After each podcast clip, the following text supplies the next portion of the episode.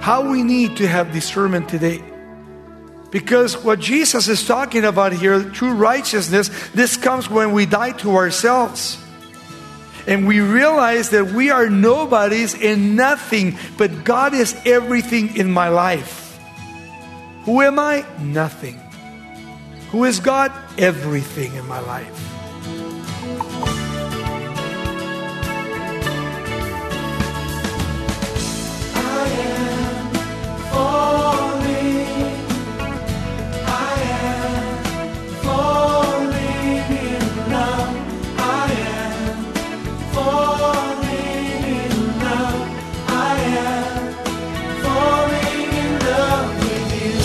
Welcome to Somebody Loves You Radio, the Bible teaching ministry of Raul Ries in Diamond Bar, California. We're glad you've joined us for the first lesson in our new Sermon on the Mount series. Beginning with a helpful overview, Raul will lay the groundwork for our exploration of the inspiring truths and practical instructions that Jesus shared with his earliest followers, instruction that's practical for every modern-day disciple. Here's Raul Ries with today's lesson. If you have your Bibles, turn to the book of Matthew, chapter 5. We're going to begin the Sermon on the Mount.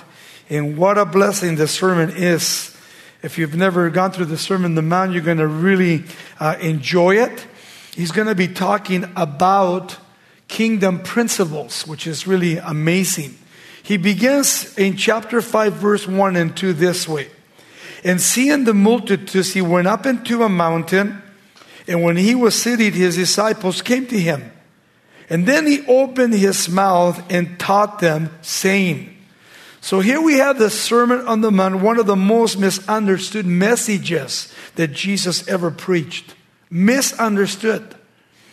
Some people think it's too legalistic when they read it. Some will say that it's not for today, it was for the past. And yet the Sermon on the Mount was given to those that call themselves disciples of Jesus Christ. Listen to what people say. One group says it is God's plan of salvation, that if we ever hope to go to heaven, we must obey all these rules. Secondly, another group calls it the charter for world peace and begs the nations of the earth to accept it. The third group says, tell us that the Sermon on the Mount does not apply today, but that it will apply at some time in the future, perhaps during the tribulation period or the millennium kingdom. And yet the key theme in the Sermon on the Mount is true righteousness. In the book of Matthew 5:20, Jesus said, for I say unto you that unless your righteousness exceeds the righteousness of the scribes and the Pharisees, you will by no means enter the kingdom of heaven. That's a heavy scripture. Here Jesus is talking to the scribes and the Pharisees, those people that are religious, those people that don't want to obey God's word, those people that are not connected with the truth of our Lord and Savior Jesus Christ and His word. And surely today in the 21st century, we see such people as the Pharisees and the scribes today. How we need to have discernment today. Because what Jesus is talking about here, true righteousness, this comes when we die to ourselves. And we realize that we are nobodies and nothing, but God is everything in my life. Who am I? Nothing. Who is God? Everything in my life. And the religious leaders here had an artificial, external righteousness based on the law. They did not see or accept the grace of God. That's why they were continually after Jesus. Let me give you a preview of what the Sermon on the Mount is going to be teaching us very quickly here. First of all, Jesus lays down for us the principles and rules of the kingdom. These are the principles and the rules for the kingdom living. Number one, in Matthew chapter 5, 1 through 12, and the first thing that he gives to us in the introduction is what? The Beatitudes. The Beatitudes. What my attitude should be as a child of God. First 12 verses. He starts out with, blessed are those that are poor in spirit. And then secondly, those that are mourning over sin. And it's really important because when Jesus is speaking here about the kingdom attributes, it's an attitude and it's a life that every child of God, if you're in the kingdom, should live by these attributes, by these characteristics. And yet, look at the church today. I don't see that today. If there was true mourning for sin, then we wouldn't be in the position we are today in the church as children of the light and salt and rebuilding salt in our lives. Truly being salt. So we're going to talk about those attributes as we move through the Sermon on the Mount. Secondly, in chapter 5, 13 through 16, he speaks about kingdom actions. That's about salt and light. And then thirdly, he speaks in chapter 5, 17 to 20 concerning kingdom and the law of God. What is truly the law of God and what is faith today? And then fourthly, the kingdom in the Old Testament from chapter 5, 21 through 48. And it's amazing the way he concludes chapter 5. He says, be you perfect even as your heavenly Father is perfect. Wow. Go home and read it. God expects perfection. We can't be perfect, but He expects us to be obedient to the Word of God. To the Word of God in obedience. When you go down to chapter 6 of Matthew in the Sermon on the Mount, the second part, Jesus here will be speaking about the model of praying, a model of prayer, about fasting, about money and trusting God, which we're going to see. He starts out in chapter 6, verses 1 to 3, and he gives us the rules that we need to abide with. Secondly, in chapter 6, verse 4, he talks about true rewards in the kingdom of God. And then I like this. In chapter 6, verse 9 through 15, he gives us a model prayer, not the Lord's Prayer. Everybody calls that the Lord's Prayer. That's not the Lord's Prayer. Our Father which art in heaven, hallowed be thy name. Thy kingdom come. That's not the Lord's Prayer. The real Lord's Prayer is in John chapter 17. Read it when you go home. That's the real Lord's Prayer. This is a model prayer that he gives to us. And notice how he starts in the model prayer. Our Father which art in heaven. When we pray, immediately, Lord, I want, I need. That doesn't come until the end of the prayer. The first thing we have to enter into the presence of God as broken and repentant people so that we can pray. And knowing that God is on the throne. And that God has a listening ear to the things that we're talking about to Him when we come into the presence of God and we begin to communicate with Him. And then what He's going to do again in verses 16 through 18, He's going to tell you not how to fast to lose your weight so you can look good. But He's going to tell you how to fast, really fast, so that the kingdom of God can be blessed. How to get rid of sin. Sin that is taking and becoming king in your life. The denial of self. And then when you pray and deny yourself, then God is going to talk to you about your finances. Finances. The problem today with many people in the church is they pay more to Bank of America than they ever give to God in interest because of your credit cards. And that's why so many churches become beggars for bread, because the congregation doesn't really give to God what belongs to God. He's asking you to give to Him sacrificially that which you don't have. It's a sign of obedience. It's actually something that as a believer, not only in coming to God in prayer and communion with God and fasting and then saying, Lord, everything that I have is yours. But when it comes down to it, is it really His? Is it really his or is it all yours? And when you die, you can't take nothing with you. Nothing. So we're going to talk about a lot of things in the Sermon on the Mount. Then in chapter 6, he's going to be talking about trusting in him. Really having faith in him. Not worrying about what you're going to wear tomorrow. If he takes care of the birds, then how much more will he take care of you because he loves you? Think about it. He's going to talk to us about that. The kingdom of God. The kingdom of God. And then finally, in chapter 6, verse 31 to 34, he's going to give you the greatest invitation he's ever given. He's going to say this in Matthew 6:33. Seek ye first the kingdom of God and his righteousness, and all these things will be added unto you. All things will be added unto you. It doesn't mean you're going to get rich. He's going to give you everything according to his will that he thinks is best for you. So we're going to be hitting that pretty hard.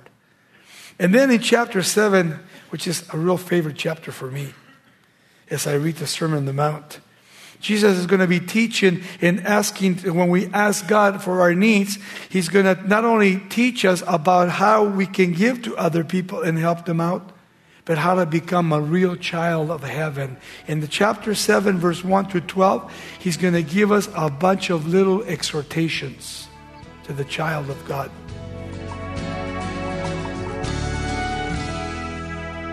This is Somebody Loves You Radio with Raul Ries.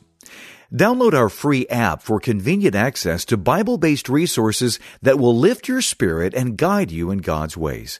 You can also visit us at somebodylovesyou.com and call us at 800-634-9165. Now let's rejoin Raul for more of today's message. In chapter 7, 7 through 11, he's going to talk about our responsibility to the Lord. Your responsibility, my responsibility to God in this world. And then in chapter 7, verse 12, he's going to teach us in our responsibility to the world. And then in chapter 7, 13 to 27, he's going to give us 5 major illustrations. Check this out, 5 major illustrations. Right before he closes the Sermon on the Mount. And he gets to chapter 8. And this is the first thing that he says, there are 2 roads. Chapter 7, 13 through 14. He says there's a road that is very narrow. And there's only one gate. And he says, and very few people enter into that gate, which is the kingdom of heaven.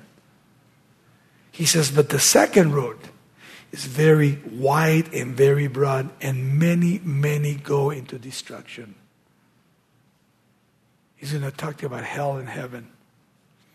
How the majority of people in the world choose the broad road, not the narrow road. And then what he's going to do, talking about the 2 roads, he's going to talk now, secondly, about false prophets and false teachers outside and inside the church.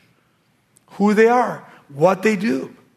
And then thirdly, he's going to talk about 2 kinds of disciples.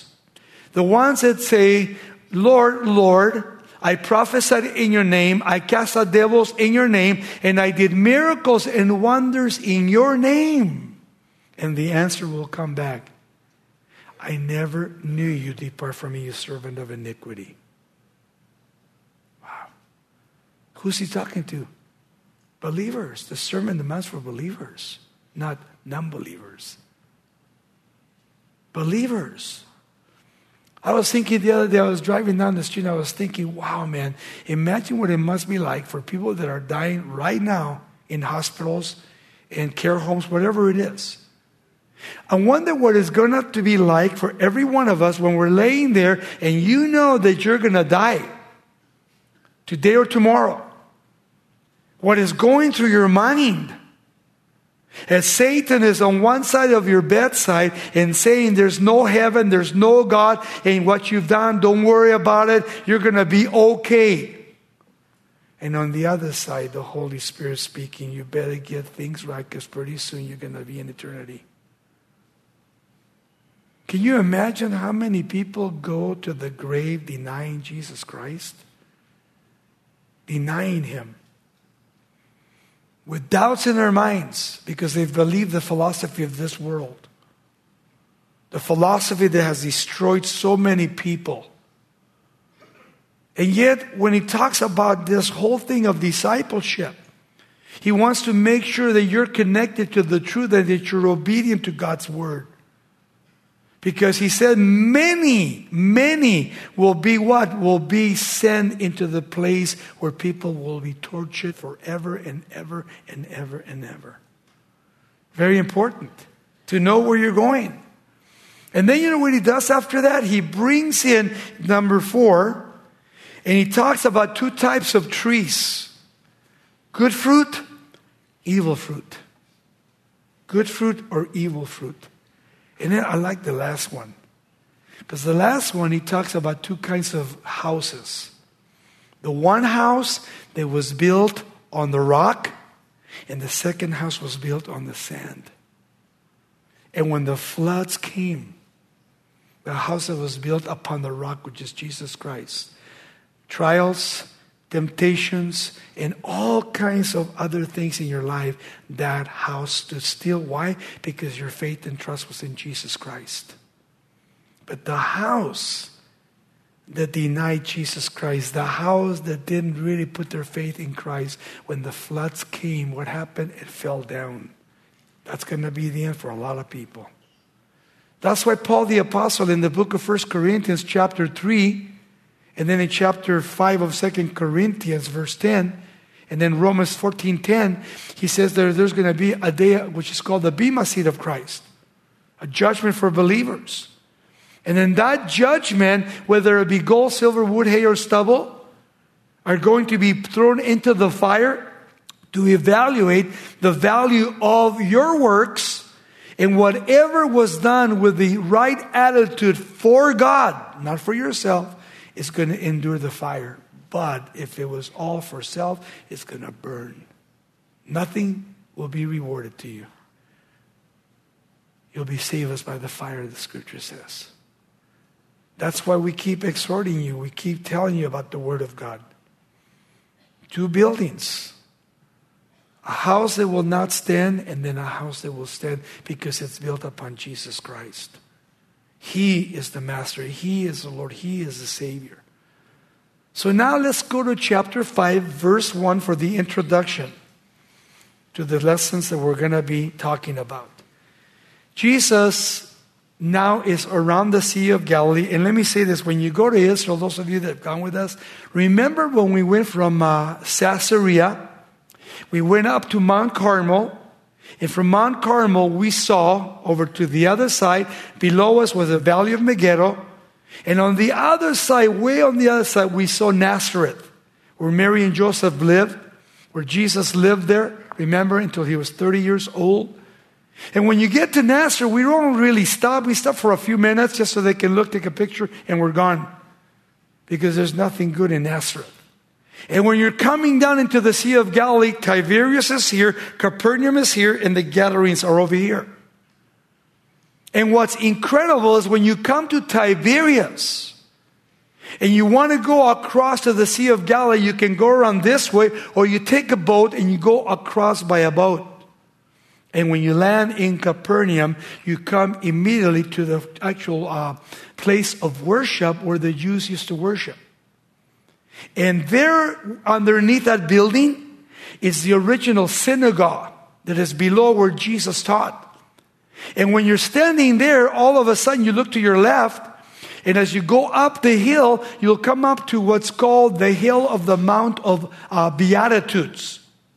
Years ago, we used to go up there. The Catholic Church owns that hill. And they've put a fence now where you can't really go out and sit on the hill. And so when we used to do that years ago, we used to get there and go out into the hill, sit there, look at the Sea of Galilee, and have our Bible study in the Sermon on the Mount. Amazing. But imagine Jesus now going up into the mount, and he's sitting there, and all these people that are following him, but he's not talking to them. He makes a separation. They're down in the valley. He goes up with his disciples and walks up higher, and he sits with his own disciples, 12 of them, once a betrayer, Judas. And he begins to teach kingdom principles. He says, if you really, truly want to be a real believer, I'm going to show you between the law and the grace of God. The law of God was the schoolmaster that brought me to Jesus Christ because it showed me my sins and he convicted me. And then I came by repentance to Jesus Christ and accepted him as my Lord and Savior. That's the way it is. So imagine here and seeing the multitude. Jesus had eyes for multitudes. When he saw people in need. How do you see people in your life? How do you see people in your life? Do you have compassion for them? It says that Jesus moved with compassion for them. But I wonder how we look at people. Do we look at people as people that we don't like? Or do we look at people that need Jesus Christ? They need Jesus Christ. And we don't have to preach. We can just minister to them by the way we live. A life of obedience to the kingdom of God. And then secondly, it says that he went up into a mountain, which is there by the Beatitudes. And then I like this. And then when he was seated, you know, the rabbis in the synagogue, like me teaching here, I would be sitting and the congregation would be standing. Probably so you wouldn't fall asleep. Here Jesus, the teacher, he sits down and notice the separation between the multitudes and what? He sat down and now the multitudes are gone and the 12 disciples of Jesus Christ come to listen to what he has to say. Check this out, verse 2. This is pretty cool. And then what does he do? He opens his mouth. Now, when you open your mouth, are you building up people or are you tearing down people? What comes out of your mouth? And what comes out of your mouth comes out of your heart. Be careful. When he opened his mouth at any time, it was good. Building up. Healing people. Proclaiming the kingdom, or saying, be healed. That's what came out of his mouth. At this particular moment, he opened his mouth and he taught them. He taught them. There's a difference between teaching, preaching, and healing. Preaching is for the non-believer, and teaching is for those that are Christians, believers. And now he's going to sit down and he's going to start with the Beatitudes to speak to his disciples and say, if you really, truly want to be a disciple, this is the way you have to live. And if you can't live this way, you cannot be my disciple.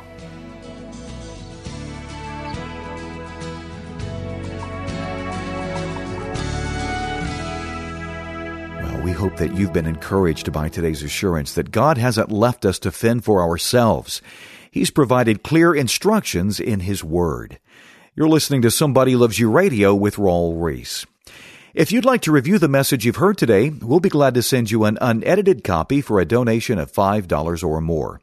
Our phone number is 800-634-9165, and today's lesson was titled The Sermon on the Mount. As we delve more deeply into Christ's teachings with this series, we encourage you to order Raul's helpful new book titled Sermon of Sermons. This resource illuminates the Lord's guidelines for a fruitful, heavenly-minded life. Get in touch with us today to take advantage of our deeply discounted pre-order rate of just $12 plus shipping and handling. To order, visit us online at somebodylovesyou.com or call us at 800-634-9165 and ask for Raul's brand new book titled Sermon of Sermons. Our number once again is 800-634-9165. To order by writing us, the mailing address is Somebody Loves You Radio, P.O. Box 4440, Diamond Bar, California, 91765. Here at Somebody Loves You Radio, our mission is to support and equip you for success in your walk with the Lord Jesus. We welcome your thoughts about how we can better serve you, and we invite you to take advantage of our many free resources. Join Raul for Straight Talk on his YouTube channel every Tuesday at 10 a.m. West Coast time. This Q&A program offers Bible-based insights to help you navigate life in a way that's honoring and pleasing to the Lord. You can also download podcasts of all of these programs using iTunes or Spotify. And you'll want to visit our website to subscribe to Raul's inspiring daily devotional emails. We're grateful for your partnership. Your tax-deductible donations keep us on the air and help us continue spreading the good news of Jesus Christ. Well, it's always a blessing to study the Word of God with you, and we'd love to have you join us again next time for more from the Sermon on the Mount series. Your spirit will be uplifted by the assurance that God hasn't called you to follow a set of religious rules, but He wants to walk with you in real relationship.